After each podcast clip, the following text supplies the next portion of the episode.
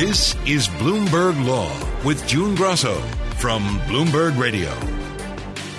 Should a police officer be able to follow you into your home without a warrant if he suspects you of a minor crime like playing the music in your car too loudly? That was basically the situation in a case before the Supreme Court this week. Several of the justices were skeptical of drawing a line between felonies where warrantless hot pursuit is allowed and misdemeanors, as in this case. Here are Justices Sonia Sotomayor and Neil Gorsuch. Part of the problem is that what are felonies are no longer absolutely necessarily and in all situations dangerous crimes. You can have white collar crimes where there is no danger. We live in a world in which everything has been criminalized. And some professors uh, have even opined that there's not an American alive who hasn't committed a felony in so, uh, under some state law. And Justices Samuel Alito and Clarence Thomas doubted that this was even a case of hot pursuit. That hot pursuit has to be hot and it has to be a pursuit. It has to, it, it has to involve a chase. The person, uh, the arrestee, must actually be trying to flee and avoid arrest. Wouldn't your argument be a bit easier if, for example, in this case, there was actually a hot pursuit rather than this kind of meandering pursuit that we had here. Joining me is former federal prosecutor Michael Zeldin. He's the host of the podcast That Said with Michael Zeldin. Tell us what happened here, Michael. So, Arthur Lange is driving his car in Northern Virginia with his windows open, and he seems to be singing aloud and on occasion honking his horn. This drew the attention of a local police officer who followed Lange. Lange was unaware that he was being followed. Lange drove his car into the driveway of his house and into the garage, still unaware that the policeman was there behind him with his lights flashing. As the garage door is closing, the police officer sticks his foot under the door to prevent it from closing. The police officer walks in and arrests Lange, he takes a blood alcohol test, and it was determined that it was three times the legal limit. In this case, it was a hot pursuit of a misdemeanor. And the argument that Lange made was that hot pursuit should be limited to felonies and should not be allowed for misdemeanors. Explain why hot pursuit is allowed when police are chasing a suspected felon. So the Fourth Amendment says no one should be subjected to unreasonable searches and seizures without a warrant. But over the years, different exceptions to that warrant requirement have arisen. If you consent to the search, for example, if it's an automobile search, all these things are exceptions to this requirement that you get a warrant. The most relevant section here is this hot pursuit exigent circumstances exception. And under that exception, when the police are pursuing a subject and the subject runs into his home, the police are allowed to continue into the home without a warrant in order to ensure the public safety, preserve the evidence, capture the individual. So the hot pursuit is sort of what you see in the movies when the police are chasing after somebody and they're speeding along the highway and the individual who's being chased jumps out of his car and runs into his house what the Fourth Amendment exception says, the police should be allowed to go in right after him. They shouldn't have to stop, call a court. It's an emergency that allows it to do. Several of the justices seem to have a problem with the difficulty of drawing lines between misdemeanors and felonies and making a categorical rule. Chief Justice Roberts gave the example of a group of teenagers drinking beer in an empty lot who run off when officers arrive and he asked whether police really need the right of hot pursuit to follow them into their parents' homes. Well, so there are a whole host of practical problems, distinction between a felony and a misdemeanor create for police. You try to, in these types of cases, make rules, create bright lines that police can follow in the ordinary course. So one of the justices said, for example, you know, driving under the influence for the first time is a misdemeanor. For the second or third time, it could be a felony. How could a police officer possibly know whether this is a felony driving under the influence or a misdemeanor driving under the influence? In some states, misdemeanors are defined differently than felonies. Massachusetts, I think Breyer said a misdemeanor can carry a jail term up to two and a half years and can include some serious conduct. In other states, it's only six months and it doesn't involve any conduct that can be serious. So they had a very difficult time trying to figure out how do you make a practical rule when you're distinguishing between a felony and a misdemeanor and you're a policeman on the street. And that's really what you always want to do in Fourth Amendment law is create a practical rule. So everyone knows what the rules of the game are. And they haven't figured out in this case from the oral argument how exactly they were going to do that. And that has led some other justices to say maybe that's the wrong rule to create. Maybe we need to figure out whether or not we are dealing with really hot pursuits or, as Justice Thomas said, this was sort of a, a meandering pursuit. And meandering pursuits wouldn't justify the warrant exception, only truly hot pursuits. A lawyer for the defendant called the home the Fourth Amendment's most sacrosanct space. And in the past, the court has, when it comes to the Fourth Amendment, has said that the home is first among equals, and even said that the curtilage is part of the home. Exactly. So, exactly how does that right. play in here?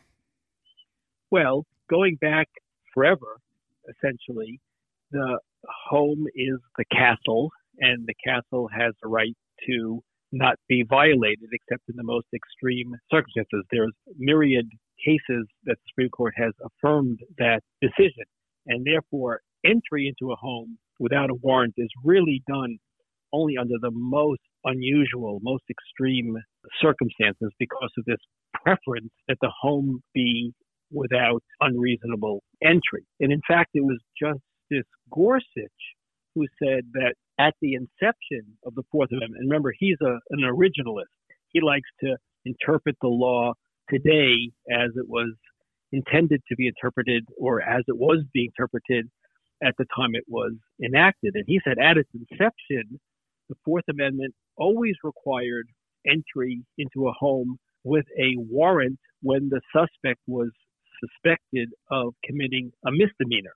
And he said, so if you change this rule to allow entry in hot pursuit of a misdemeanor, you're really changing what the founders intended by this document. He felt uncomfortable pursuing it because of his originalist thinking. So, yes, there's a strong preference that the home be protected and that it be entered only in the most exceptional circumstances without a warrant. And that was case law and the mindset of the framers at the time the Fourth Amendment was adopted. Fourth Amendment questions have divided the court in the past in unusual ways, and you mentioned originalism. Justice Scalia often sided with the liberals when there are questions of privacy. The court here seemed very confused. Did you see any indication of which way it might go? Well, that's a great question. And it's interesting when you read the questions and sort of the struggles that the justices had. This is a case that is not going to be easily decided along traditional conservative liberal rules because of what you said. There are privacy overrides that sort of originalist value. There's what we said about Gorsuch that at its inception, misdemeanors did not justify a warrantless entry into the home. And then you have the questions by Sotomayor and Kagan, the liberals, sort of not being able to determine what is a good case versus a bad case. They said, for example, many cases that are white collar cases are felony cases, but many cases that involve spousal abuse are misdemeanor cases. And you can't make a rule that, you know, sort of protects the white collar criminal and leaves the to be abused spouse unprotected. So I think they're really struggling to figure this all out. There's an easy out for them, perhaps, to say this case wasn't a hot pursuit, that there was no justification for the entry, and therefore we are, you know, sort of essentially punting. We're saying that on the facts of this case,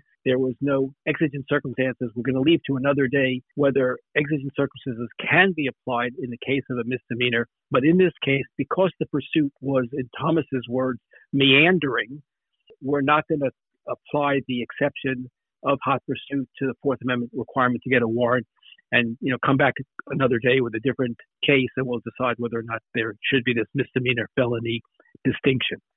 It's interesting that California didn't defend the lower court's decision in its favor.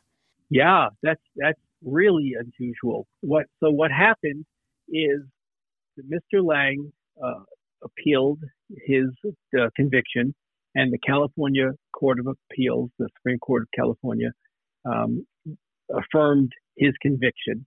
But then the state of California, the office of the, um, the general uh, uh, attorney general's office, um, refused to defend the case. They believed that it was wrongly decided, and so the state deputy solicitor general, who argued the case, agreed with Lange that this case should be um, thrown out because the state wouldn't defend its own court's reasoning. The Supreme Court appointed a third party, they called it an amicus, a, a friend of the court, um, to argue on behalf of the state of California that this decision should be upheld. And so a um, appointed lawyer, Amanda Rice, who I think was a law clerk to Justice Kagan, argued in favor of a rule that would allow the police to uh, enter without um, a warrant in, in this case. And then the U.S. Solicitor General's office in the United States Department of Justice, uh, appearing as a friend of the court, also argued in support of the rule that allows them to enter the House. The Justice uh, configuration of their argument was interesting. It said that there should be essentially a general presumption that the police can follow somebody into their house who committed a misdemeanor. Um, and then on a case by case basis, will determine whether or not the police officer exercised his or her judgment appropriately. So presumptively, it's okay, but case by case, it can be thrown out if the exercise of the, judgment of the police officer that entered the home was deemed to be uh, inadequate. So very interesting. Four different lawyers arguing, and uh, Lange himself was argued was defended by um, Stanford University Supreme Court Legal Clinic. Um, uh, Professor Fisher, uh, Jerry Fisher, who runs the clinic at Stanford, took up the case, and so there's Fisher and uh, uh, three of his students who are preparing this case. So it's a great case for the student practice rule that many students learn how to be lawyers during law school. Thanks, Michael. That's former federal prosecutor Michael Zeldin. Are you still a person if you're dead? It's a question that may be answered in the case of a fight to test the DNA of a man executed in 2006. Joining me is Jordan Rubin, Bloomberg Law Editor. Why is former Solicitor General Paul Clement trying to prove the innocence of a man who was already executed? So, Sedley Alley, as you mentioned, was already executed in 2006, but before he was executed, he wanted DNA testing to try and prove his innocence. The law in the state at the time didn't allow that, but since his death, the law has changed. And so now his family, his estate, still wants to try and prove Sedley Alley's innocence. And now the question is whether, under the law, this novel question of whether they can still pursue that claim despite Alley being dead. One factual question Where is the DNA going to come from to be tested?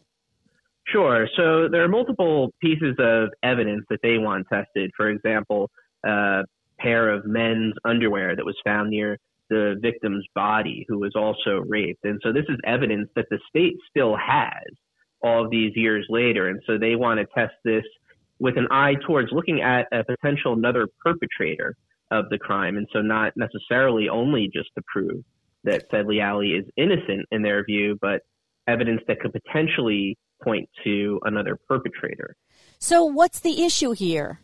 So, in some ways, the issue comes down to the question of what it means to be a person, a really novel question. So, someone who was alive today, if Sedley Alley were alive today and in the same situation charged with the murder he was charged with, uh, a person in that situation is entitled to DNA testing or at least can attempt to seek it and that's with the law as it stands today. But the issue, as the state argues it anyway, is that since Alley was already executed, essentially no longer counts as a person under the law who's entitled to DNA testing. And one of the issues in this case that's being argued now by Paul Clement is whether Sedley Alley does count as a person, even though he's already been executed.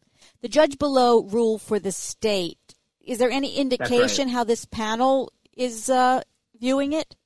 It really wasn't clear from the argument. There are multiple other issues in the case as well, but when it came to this particular question, really what was clear is that it was a novel issue. And so, of course, the state, as you mentioned, did rule against them. And that's the point at which the estate wanted to bring in Paul Clement, who has all this Supreme Court experience, to take it up on appeal. And so this is at the intermediate state court level. So even if they lose there, they could then take it to the Tennessee Supreme Court and then potentially even to the U.S. Supreme Court eventually. But so no matter what happens at this next point in the road, there could very well be further appeals either way. So, how is the legal issue argued? Are they opening a dictionary to see what it says next to the word person? So, there really are a bunch of different arguments that are going on here. And uh, during the argument, it, well, there was an interesting moment where a judge said he thought it was really unambiguous that person would not apply to Sedley Alley. And then uh, Paul Clement said he thought that it was unambiguous going the other way, which suggested at the very least, Clement argued that there's some ambiguity in the issue, which is not something that the state is even conceding. And so really this is a novel question and it was not immediately clear what the court is going to do with it. But I would say it's safe to say that no matter which way this Court of Appeals comes down, that either party is going to appeal it then to the state Supreme Court. These aren't the kind of issues that you associate with Clement. How did he get involved in this? Yeah, it's an interesting point. I think maybe some people who are more general observers might associate him more specifically with certain conservative Republican causes that have been argued at the Supreme Court. He's actually been involved in multiple cases like this going back some years, although some of them haven't gotten as much publicity. And I spoke about that with him, and he met, referenced a case pretty shortly after he came out of government that he worked on that involved similar issues, broadly speaking, in terms of kind of going to the other side of the criminal justice system in terms of helping with defendants and people who were convicted. And so it might not be what he's immediately associated with, but he has actually worked on some cases like this in the past as well. So if the DNA testing is granted and if the petitioner is found not to have committed the crime, it would be a first? So the Innocence Project, that's what they're saying. It could be a first in terms of potentially definitively proving that an innocent person was executed. People who follow the issue of exonerations and wrongful convictions will say that there have been many examples throughout the years of innocent people who have been executed, or at least evidence pointing that way. The way the Innocence Project is looking at this case is that it could be a first in terms of using this DNA evidence to definitively prove that. Thanks, Jordan. That's Jordan Rubin, Bloomberg Law editor. And that's it for this edition of the Bloomberg Law Show. Remember, you can always get the latest legal news by subscribing to our Bloomberg Law podcasts. You can find them on Apple Podcasts, Spotify, and wherever you get your favorite podcasts. I'm June Grasso, and you're listening to Bloomberg.